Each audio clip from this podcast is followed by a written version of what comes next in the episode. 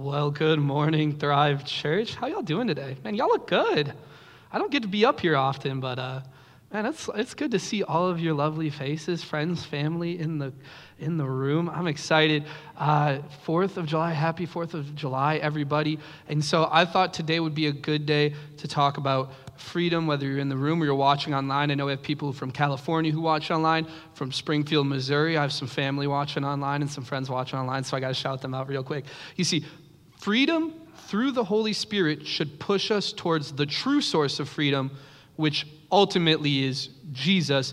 And I think the evidence of this freedom in our lives is fruit. 2 Corinthians 3:17 says, "Now the Lord is the Spirit, and where the Spirit of the Lord is, there is freedom." Here at Thrive Church, I'll give you an opportunity later in the service. Uh, we don't pray prayers just for symbolic reasons. We really do believe in the power of prayer. Um, and it says in Romans 10:9, "If you declare with your mouth Jesus is Lord and believe in your heart that God raised him from the dead, you will be saved. See, when you become a Christian and you, you decide that you believe that Jesus is Lord and, and that God raised him from the dead, there is something that begins to happen in you. And when you begin to build your life on the rock that is Jesus Christ, your life begins to change and the Spirit begins to flow in you and through you. And ultimately, where the Spirit of the Lord is, there is freedom. You see, your life should look different when you accept Christ, right? The atmosphere should change when you walk into the room because there is this residue of the Spirit of the living God in you. And so you're able to walk into a room and the situation may be crazy, uh, but you can walk in and go, God, I thank you for the peace that is in this room. And then just begin to watch how the room changes and the atmosphere changes. You ever met somebody and you look at them and go, like, there's something different about these, these people. There's something different about them. And you get to talk to them and they're always happy and suddenly, like, they have joy and you realize, oh, they're a Christ follower. Like, that is what it should feel like when you walk into a room. People should begin to, to realize there's something different about the way you live your life. And I think what's cool is that this is what freedom allows us to do. It allows us to live in a way that the atmosphere changes and the spirit has room to move. Uh, it says in Galatians 5:1, it was for this freedom that Christ set us free, completely liberating us. Therefore, keep standing firm and do not be subject again to a yoke of slavery which you've once removed. And that's like old struggles, that's old habits, that's things that have held you back in your life. Those are things that maybe you're currently going through, those struggles, right? I think when we receive Christ, He's not looking for perfection. So don't, don't, don't think that I'm telling you that, like, as soon as you accept Christ, everything changes and you have to be perfect 100% of the time. But there is this progress, there is this process that begins to happen. It's progress that the closer you get to who Jesus is and the closer you get to His heart and you get to know Him, the more your life begins to change. Uh, in John 8 32, it says, And you will know the truth, and the truth will set you free. And I think it's important while we're talking about freedom to understand that freedom comes with responsibility. It says Galatians 5:13, "You, my brothers and sisters, were called to be free, but do not use your freedom to indulge in the flesh, rather serve one another humbly in love." So, does that mean that freedom can be a bad thing? Absolutely. I think that freedom can be a bad thing right? If we get too much freedom, we have free will. We can do some really bad things. So I think that honoring God means recognizing the boundaries that come with freedom. If you're taking notes, I'd write that down. Uh, it says there's a study that says if you remember up to 5% of what you hear, so you may remember some, some of what I say, but uh, up to like 90% of if you take notes and you go back and look at it and apply it to your life and allow it to transform you, that is what we do and take notes for. Um, so Galatians 5.13, I'll say it again. You, my brothers and sisters, were called to be free, but do not use your freedom to indulge in the flesh. Rather, serve one another humbly. So I think that, that when we, re- we start to recognize that there's boundaries that come with freedom, when we begin to realize that when we honor God with our freedom, there is this, this turning away from the things that used to hold us captive. There's this, there's this turning away, and, and I think the closer you get to who God is in his heart, you get closer to his promise. You understand that his promises never, there's no expiration date on God's promises, and he's always faithful. And you realize that that he gives you freedom and, and you begin to be in his presence. You understand what it feels like to be in his presence. I think the things that used to entice you, the things that used to draw you in like a moth to a flame, the things that maybe you used to self medicate, the things that used to hold you back, the closer you get to Jesus, you begin to realize that you don't need those areas of your life anymore. I think you begin to realize that they're not as worth they're not as much of worth it as you think they are. Um, and the more you begin to fall in love with Jesus, there is this turning away. And I think a story that, that, that captures this is John 8, uh, chapter 1, or verse 1 through 11. It says, Jesus returned to the Mount of Olives. But early the next morning, he was back again at the temple. A crowd soon gathered, and he sat down and taught them. As he was speaking, the teachers of religious law and the Pharisees brought a woman who had been caught in the act of adultery. They put her in front of the crowd, and they said, Teacher, this woman has, caught, has been caught in the act of adultery. The law of Moses says to stone her. What do you say? You see, they were trying to trap Jesus into, into saying something that they could use against him. And what I think is really interesting is it says that he stooped down and he began to write in the dust with his finger. Now, we biblically do not know what he was writing in the dust. We'll never know. Uh, but some people speculate that he was writing the sins of all the Pharisees there. Uh, and he goes on to say, they kept demanding an answer. So he stood up again and said, All right, but let the one who has never sinned throw the first stone. Then he stooped down again and wrote in the dust. When the accusers heard this, they slipped away one by one, beginning with the oldest, until only Jesus was left in the middle of the crowd with the woman. Then Jesus stood up again and said to the woman, Where are your accusers? Didn't even one of them condemn you? No, Lord, she said. And Jesus said, Neither do I. And this is the important part. It says, Go and sin no more. You see, I think that God wants us to, to have this sort of freedom in our life. And there's a couple steps and a couple things that, that I have found would allow us to, to kind of live out this freedom. And I think tonight or today, if, if we're willing, that, that we start to apply some of these things to our life, we'll, we'll start to walk in freedom. And the first thing that I have for you guys is to have an attitude of gratitude. Okay, I know it's corny. I got you. I understand. But I think practically, this is an important part, and I think it's biblical, is that we have to be grateful for what God has given us and what God has done to us in our life. And I think one thing that I've found in my life, and I think maybe it's the same for you, is we've lost the ability to remember. Hold on, stick with me. Stick with me. It says Isaiah 43 16, I am the Lord who opened a way through the waters, making a dry path through the sea. And God's talking to the Israelites. He's like, and, and they're like, Yeah, you know what? Yeah, you did do that. That's good, God. You did do that for us.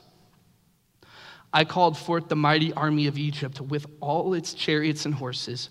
I drew them beneath the waves, and they drowned. Their lives snuffed out like a smoldering candle wick. You're probably wondering, Gail, what does that have to do with anything in remembering?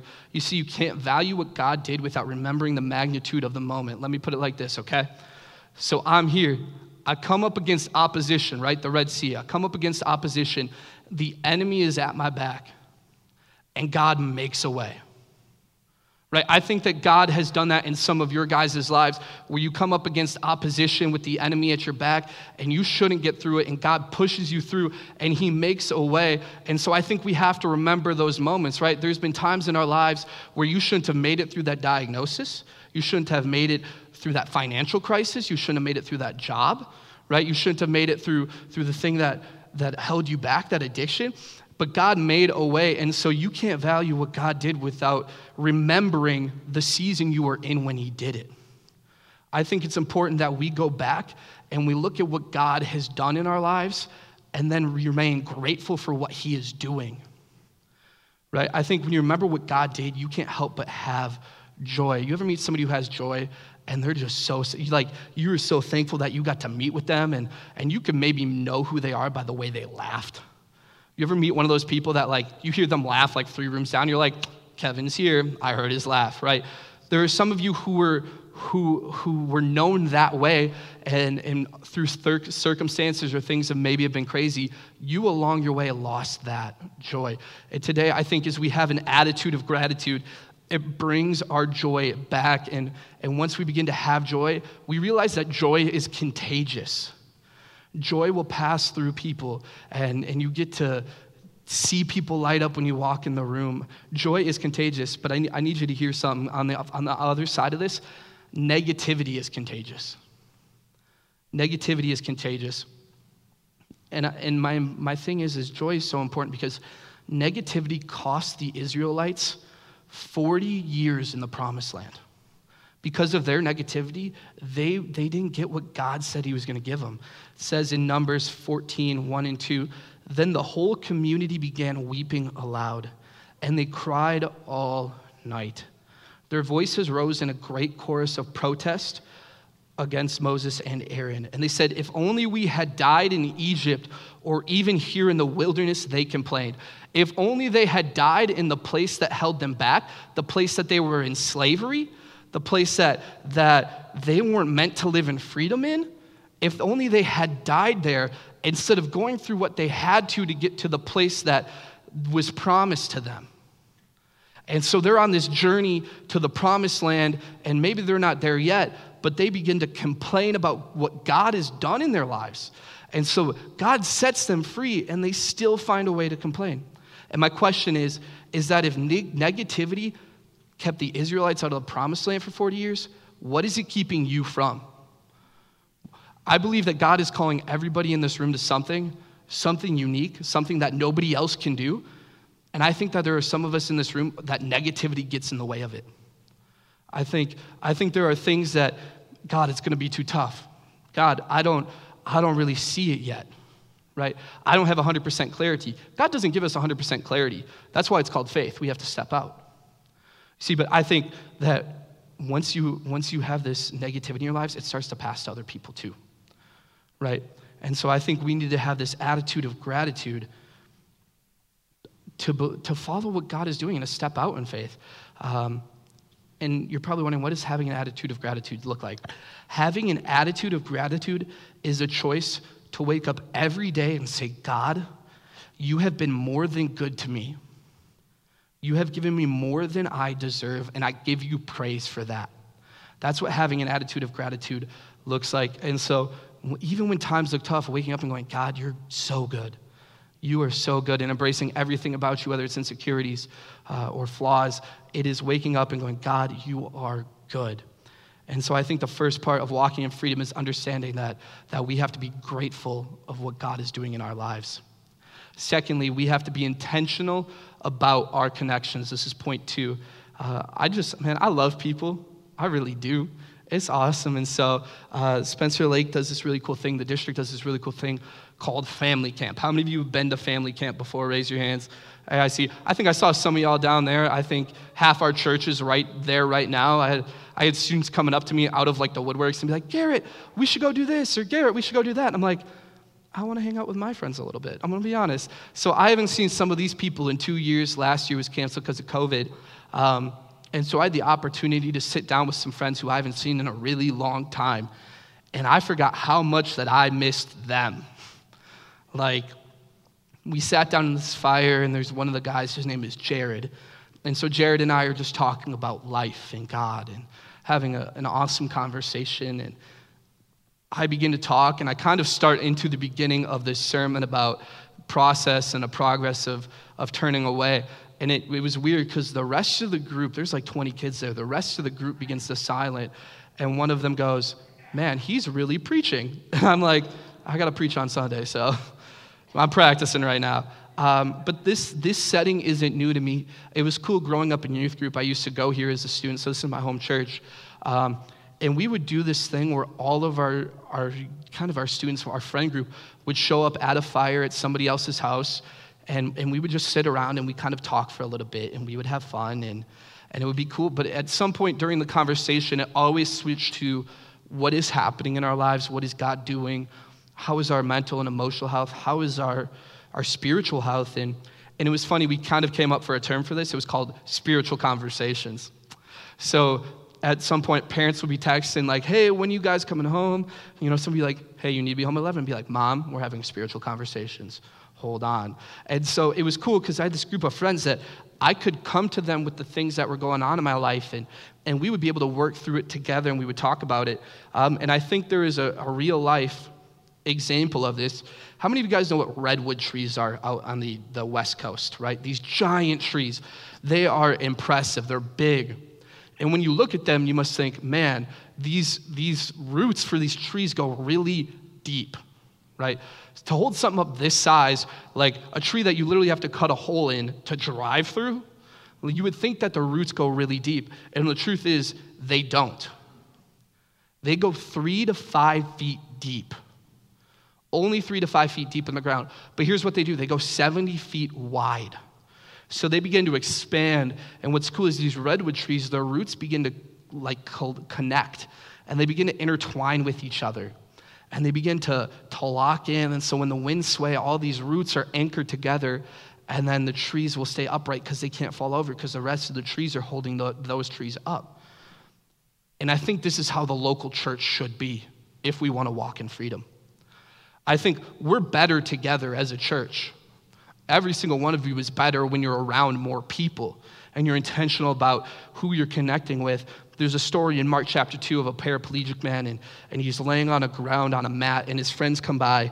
And I don't know if they're like Facebook friends or like best friends or they just knew each other off social media. Um, but they walk up and, and they see this man on the ground and they, they say, Hey, Jesus is doing a Bible study nearby. Like, we could, we could go to, to Jesus with this.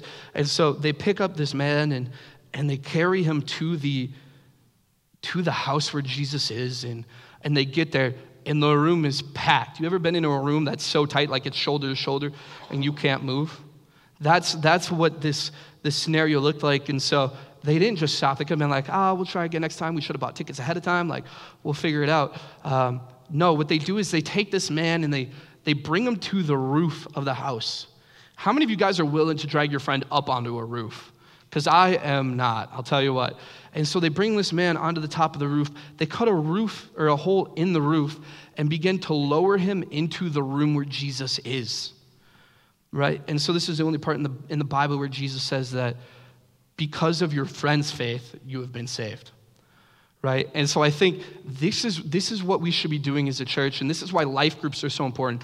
So when the next semester of life groups turn around, you get involved into a group of people who, who can hold you up when a storm comes into your life, and you begin to lock arms like the roots of a redwood tree, and they begin to hold you up. And, and when life gets crazy and maybe you start to stumble and fall, they can hold you up.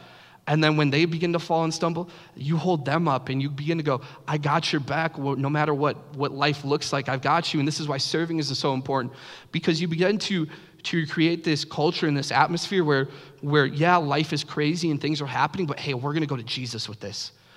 I'm going to take you right to the source. I'm going to take you to the source of freedom. And so when you begin to, to be intentional about your connections, you begin to build friends and relationships and have spiritual conversations, this is where hope begins to happen. This is where freedom begins to happen because you have people behind you who go, I've got your back. And I firmly believe that everybody needs somebody in their corner who's going, I got your back. I'm gonna be there for you. I got you. And so I think it is important to get connected because we're better together. We really are. And if you're not in a life group or you're not serving, I'm going to encourage you to do that because it just unlocks another level of your, of your, your faith journey when you begin to get around people who want to challenge you, like iron sharpens iron. Um, thirdly, I think it's important that we recognize that our praise is a weapon. I love worship. I can't sing. God said made a joyful noise. It don't sound good coming from me, but it is joyful, I'll tell you that. Um, but I love worship. I love that, that we get to be here on a Sunday and worship and give God praise because uh, it just, it is, it is next level. And I think what this looks like, praise as a weapon, is that we begin to recognize that even when things don't look like they're going your way, you begin to praise God through that. You see, when that diagnosis doesn't match what God says, you're going to choose to praise God through it. It's hard, but when you begin to praise God, it just unlocks this, this freedom to understand God is good and he's doing good things in our lives. And when that financial situation when your when your money looks kind of funny and it doesn't look how you think it should you begin to praise god through that situation right? When you're addicted to something you begin to praise god through this and and you begin to find freedom through praise in acts chapter 16 25 through 34 Paul and Silas had been beaten and bloodied and they're in prison. And what's funny is it says Paul and Silas were undaunted. Now, undaunted means not intimidated. They weren't scared. They had been beaten, they were bloody, and they were thrown in jail, and they were undaunted. And they began to pray in the middle of the night, and they sang songs of praise to God.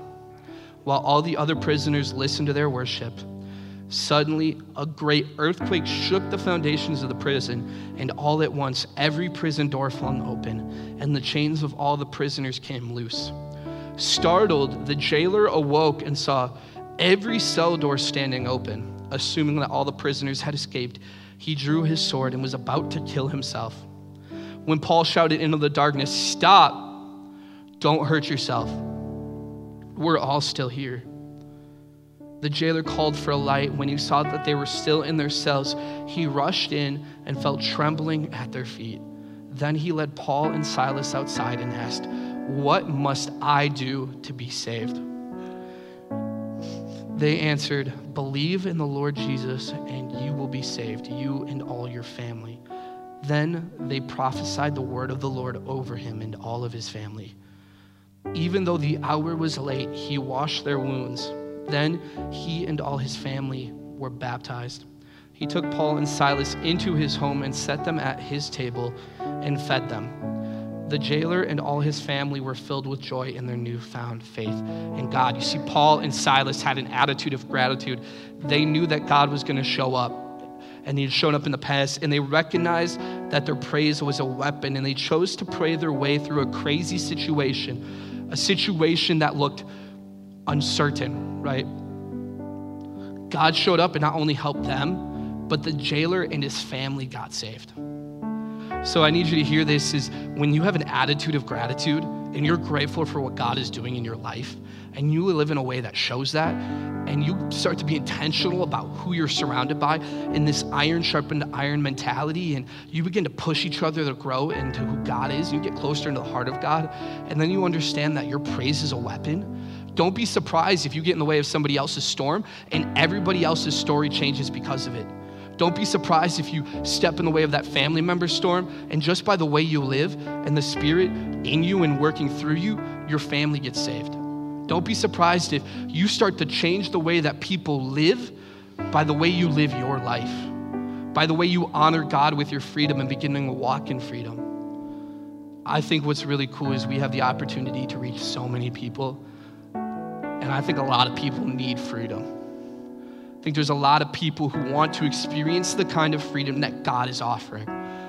And if we walked with an attitude of gratitude and we were intentional about who we were surrounded by and the relationships that we were building, and we began to praise God through some crazy situations, I have no doubt that the people around us would begin to question why do you live your, the way you do? Why do you live in a way that you seem so free?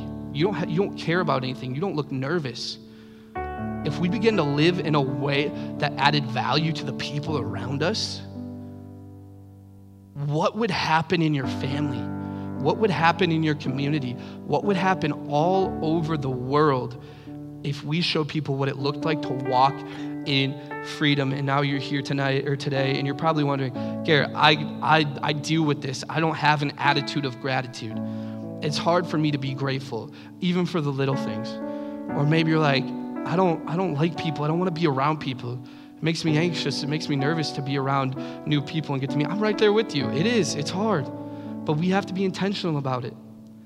If you're one of those people, maybe you've had a hard time realizing that your praise is a weapon and, and you need to give God some praise uh, today, I think that God wants to unlock these areas of our life. And so, if there's any of those areas you need, I want to encourage you to take that next step here at Thrive Church.